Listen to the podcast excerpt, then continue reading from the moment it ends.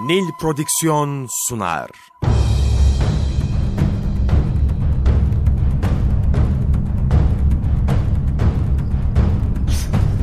Günaha bulanmış hayatlar. Kaybolmuş benlikler. Çorak gönüller. Onunla yeniden hayat buldu. Karanlığın ortasında doğan güneş. Çöle inen nur. Bir rahmet peygamberi. Hazreti Muhammed sallallahu aleyhi ve sellem. Efendimiz.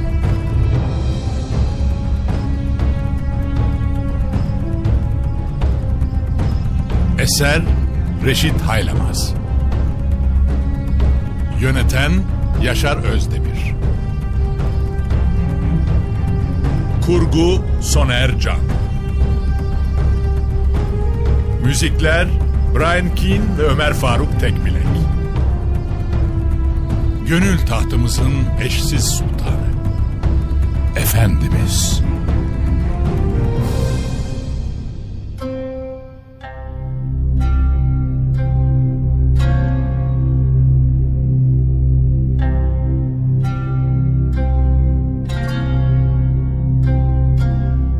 Kabe'yi tavaf maksadıyla evinden çıkan Abbas, Ebu Cehil'le karşılaşacaktı.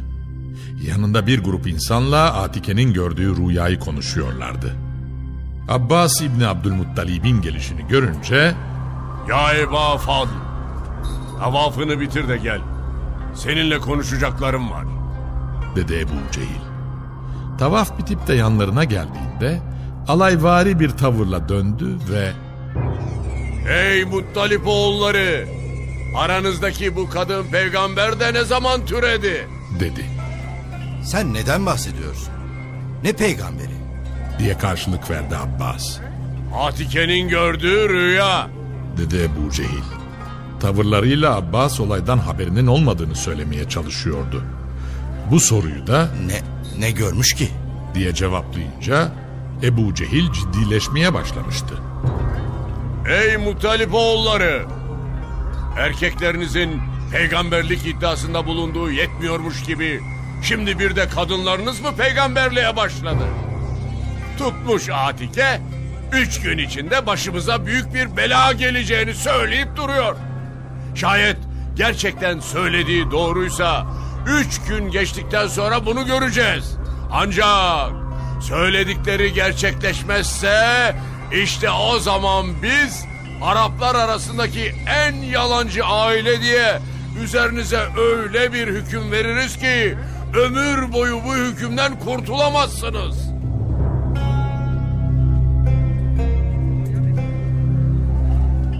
Oradan ayrılan Abbas, gerçeği bildiği halde bilmiyormuş gibi davrandığı için kendini ayıplıyordu. Akşam olup da Muttalip oğulları başına toplandığında bu davranışının ne kadar tepki topladığını daha net görecekti. Ebu Cehil'le arasında geçen konuşmaları duyan yanına geliyor ve Şu pis ve fasık adamın erkeklerinize dil uzattığı yetmiyormuş gibi şimdi de kadınlara söz söyleyip hakaret ediyor ve bunun karşısında sen sesini çıkarmıyorsun ha? diyorlardı. Bilhassa Atike binti Abdülmuttalib'in sırrını serişte eden kardeşine olan kızgınlığına diyecek yoktu. O kadar üstüne gelmişlerdi ki Abbas söz verdi, gidip Ebu Cehil'in karşısına dikilecek ve ağzının payını verecekti.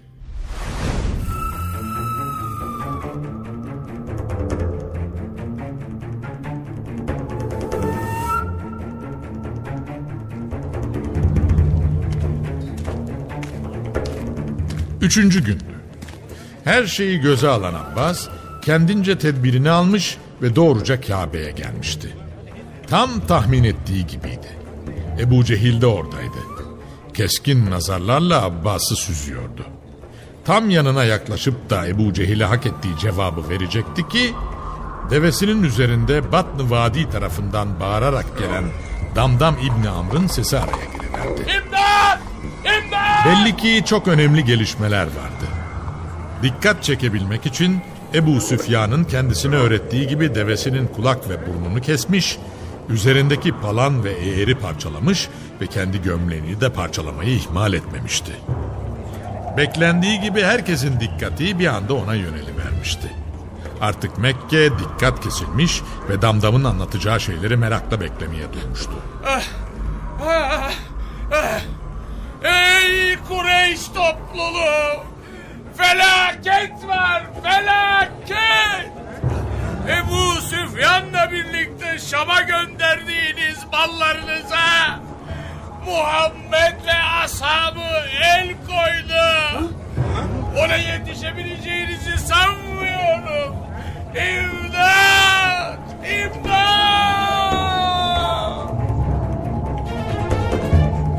Damdam'ın sözleri Ebu Cehil'e de Abbas'a da her şeyi unutturmuştu.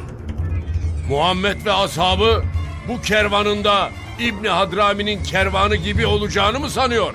diyorlardı. Ortalık bir anda gerilmiş, zaten günlerden beri tedirgin bekleyen Kureyş bir anda savaşa kilitleri vermişti.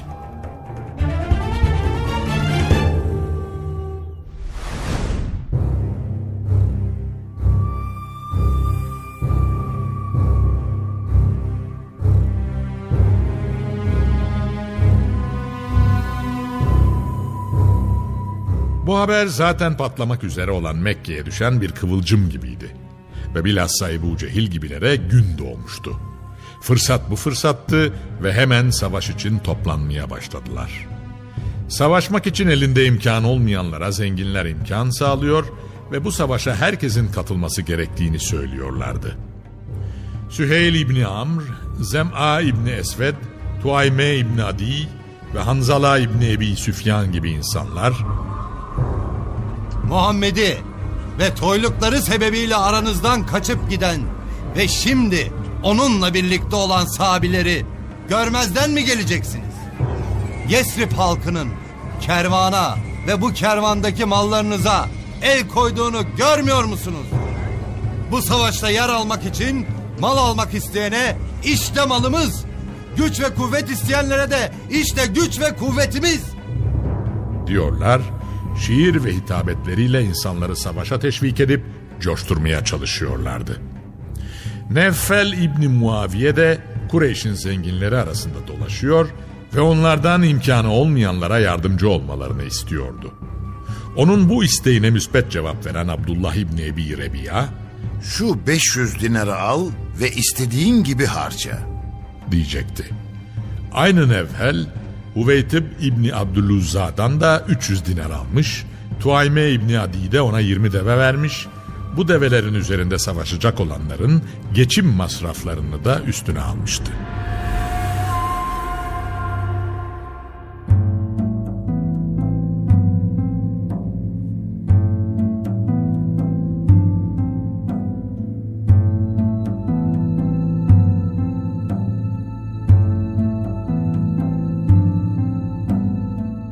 Müslüman olduklarından şüphelendikleri veya Müslüman olacağından endişe duydukları bazı insanları özellikle bu savaşta cepheye sürmek istiyorlardı. Hazreti Abbas, Hazreti Ali'nin kardeşi Akil ve Talip'le Efendimizin bir başka yeğeni Nevfel İbni Haris bunların arasındaydı. Ebu Leheb'in kendi saflarında olduğundan hiç şüpheleri yoktu. Katıksız bir kafirdi. Gelemeyeceğini ancak yerine kendisine 4000 dirhem borçlu olan As İbni Hişam'ı gönderince kabul ettiler ve bunu problem etmediler. Ebu Leheb bu borcu sileceğini söyleyerek As İbni Hişam'ı ikna etmişti. Atike binti Abdülmuttalib'in rüyasından bahsedip endişelerini dile getiren Ümeyye İbni Halef, Utbe ve Şeybe kardeşler, Zem'a İbni Esved, Umeyr İbni Vehb ve Hakim İbni Hizam gibi kimseler Hubel putunun yanına gelecek ve burada ok çekeceklerdi. İşin garip tarafı ilk çektikleri ok savaşa katılmalarına hayır diyordu. Onlar da sonuçları açısından bu işin uğursuz olacağı kanaatinde birleştiler ve Ebu Cehil'le birlikte savaşa gitmeme kararı aldılar. Ancak çok geçmeden bu kararlarından vazgeçmek zorunda kaldılar. Zira meseleyi duyan Ebu Cehil olaya el koymuş ve onları korkaklıkla itham ederek tahrik etmiş ve yeniden savaşa çıkma kararı aldırmıştı.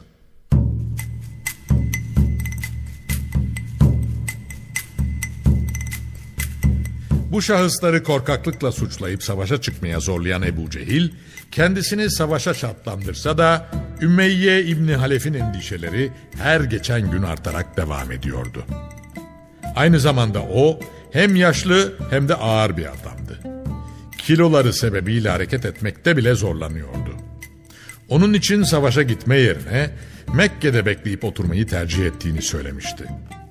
Çok geçmeden Kabe'de insanlar arasında oturduğu sırada yanına Ukbe İbni Ebi Muayit çıka geldi. İnsanların zayıf yönlerini çok iyi biliyor ve bunu kullanmaktan da çekinmiyorlardı. Elinde kandil ve yağdanlık vardı. Getirdi ve onları Ümeyye'nin önüne koydu. Herkes dikkat kesilmiş, olacakları beklemeye durmuştu. Şöyle dedi. Ya Eba Ali. Al da şu kandili yakıver. Ne de olsa artık sen de bir kadın sayılırsın. Ümeyye gibi bir adama yapılabilecek en büyük hakaretti bu. Onun için önce Allah seni de getirdiğin şeyleri de kahretsin. dedi ve hemen oradan ayrılıp evine gitti. Çok geçmeden o da savaş için hazırlanmış elinde kılıcıyla orduya katılıyordu. Ebu Cehil'in planı aksamadan işliyordu. Zira başlangıçta Ukbe de savaşa gitmemek için ısrar etmişti ama Ebu Cehil onu da dize getirmesini bilmişti. Bunu Ümeyye de biliyordu. Şimdi ise öldürüleceğinden korkan Ukbe bile gidiyorsa sana ne oluyor mesajını bizzat Ukbe'nin eliyle Ümeyye'ye ulaştırmış oluyordu. Aynı zamanda kendisi de gelmiş ve ona şunları söylemişti. Ya Eba Safvan, sen ne zamandır insanların arkasında kalıyorsun? Halbuki sen bu vadinin efendisisin. Ve bu insanların hep önünde hareket ederdin. Ebu Cehil yine üste çıkmış ve Ümeyye'yi dize getirmişti. Diyebileceği bir şey kalmamıştı Ümeyye'nin ve artık En azından Mekke'deki en iyi deveyi satın alıp onunla giderim. diye düşünüyordu. Çaresiz evine geldi ve hanımına Ey Ümmü Safvan, hadi beni de savaşa hazırla. hanımı da şaşırmıştı. Öldürülmekten korktuğunu çok iyi biliyordu. Saad İbni Muaz'ın sözlerini kendisine naklederken yaşadığı korkuyu hatırlıyor ve bir anda bu kadar değişip de savaşa gitmek isteyişine bir mana veremiyordu. Onun için Ya Eba Safvan. diye seslendi. Bir taraftan da burnundan soluyan kocasını süzüyordu. Çok geçmeden şunu sordu ona. Yesripli arkadaşının sana söylediklerini ne çabuk unuttun. Unutmadım. diye cevapladı Ümeyye. Her halinden çaresizlik okunuyordu. Göz göre göre ölüme gittiğinin o da farkındaydı. Unutmamıştı ama kendince riskli ortamlardan uzak kalarak ölümden kurtulmayı planlıyordu. Onun için müşrik ordusunun mola verdiği her yerde Ümeyye devesini kenardaki bir ağaca bağlayacak ve kendini emniyete almaya çalışacaktı.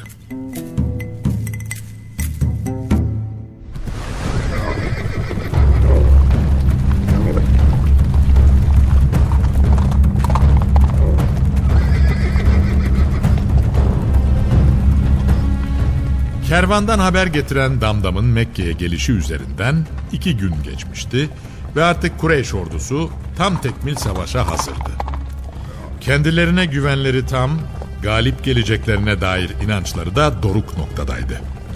Onun için alımlı alımlı yürüyor ve adeta gövde gösterisi yapıyorlardı. Çok geçmeden de düğüne giden gelin alayları gibi şen ve şakrak yola koyuldular. Kendilerinden o kadar emindiler ki savaş sonrasında alem yapmak için yanlarına içki, kadın ve çalgı malzemeleri de almayı ihmal etmemişlerdi. Başlangıç itibariyle 1300 kadar insanın bulunduğu ve Ebu Cehil'in komuta ettiği Mekke ordusunda 100 at ve 700 de deve vardı. Onlar için kervan artık ikinci plandaki bir işti. Muhammed ve ashabını şehir dışında bir yerde yakalayıp bir daha karşılarına çıkmamak üzere ve kesin olarak işlerini bitireceklerini düşünüyorlardı. Ordunun yiyecek meselesini de kendi aralarında paylaşmış ve bu yükü belli başlı kimselere ihale etmişlerdi. Mekke'den çıktıkları ilk gün Ebu Cehil on deve kesmiş ve ordunun karnını doyurmuştu. Usfan'a geldiklerinde Ümeyye İbni Halef devreye girecek ve dokuz deve de o kesecekti. Kudey'de ulaştıklarında meşhur şair Süheyl İbni Amr kolları sıvayacak ve on deve de o boğazlayacaktı. Daha sonraki günlerde ise on deve Utbe İbni Rebiya ve on deve de Haccac'ın oğulları Münebbih ve Nübeyh kesecek ve böylelikle ordunun karnını ortaklaşa doyurmuş olacaklardı.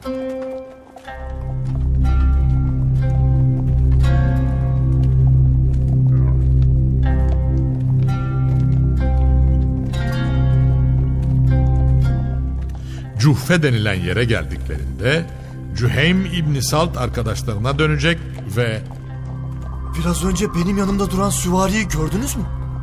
diye soracaktı. Kimsenin bir şey gördüğü yoktu. Ve Hayır. hayır dediler. Ardından da Şüphesiz sen de delirmiş olmalısın. Anlaşılan seninle şeytan oyun oynuyor. demeyi ihmal etmediler. Meğer Cüheym de uykuyla uyanıklık arasında bir rüya görmüş ve bir türlü bunun tesirinden kurtulamamıştı. Rüyasında yedeğinde bir deve olduğu halde karşısından kendisine doğru bir atlı geliyor ve Rebiya'nın iki oğlu Utbe ve Şeybe, Ebu Cehil, Ümeyye İbni Halef, Ebul Bahteri ve Kureyş'in eşrafından sayılan daha birçok ismi zikredip bunların öldürüldüğünü söylüyordu. Sonra da devesinin boynuna kılıçla vurup onu askerlerin arasına doğru gönderiyor, boynundan fışkıran kanlar da orada bulunan çadırların hepsinin üzerine bulaşıyordu. Bu rüyada konuşulmaya başlanıp Ebu Cehil'in kulağına geldiğinde Ebu Cehil İşte Muttalip oğullarından yeni bir peygamber daha. diye tepki verdi. Ona göre Haşim oğullarının yalanlarına şimdi bir de Muttalip oğullarının yalanları ilave ediliyordu. Halbuki öldürülecekler arasında kendi adı da zikredilmişti ama o söylenilenleri alaya alıyor ve böylelikle bunların boş şeyler olduğunu anlatmaya çalışıyordu. Arkasından da şunu ilave etti. Eğer onlarla karşılaşırsak yarın kimin öldürüleceğini göreceksiniz.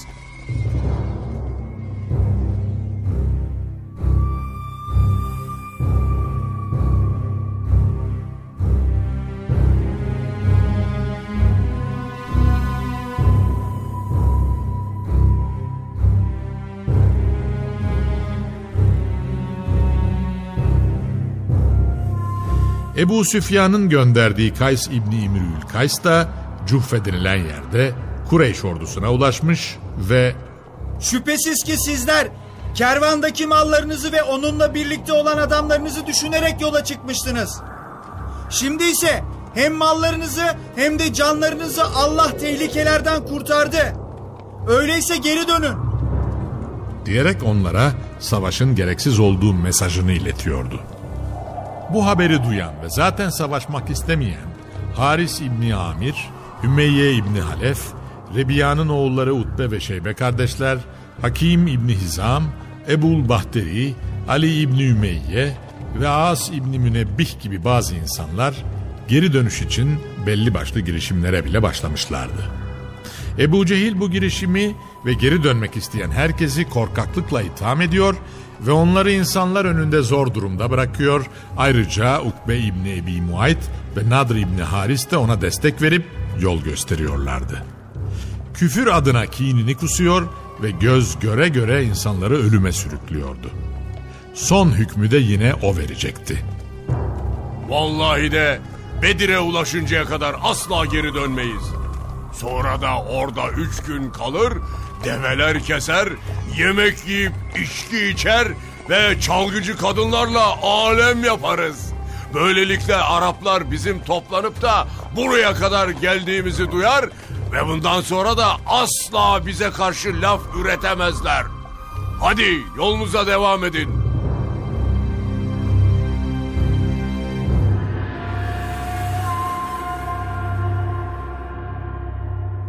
Nil Prodüksiyon sundu.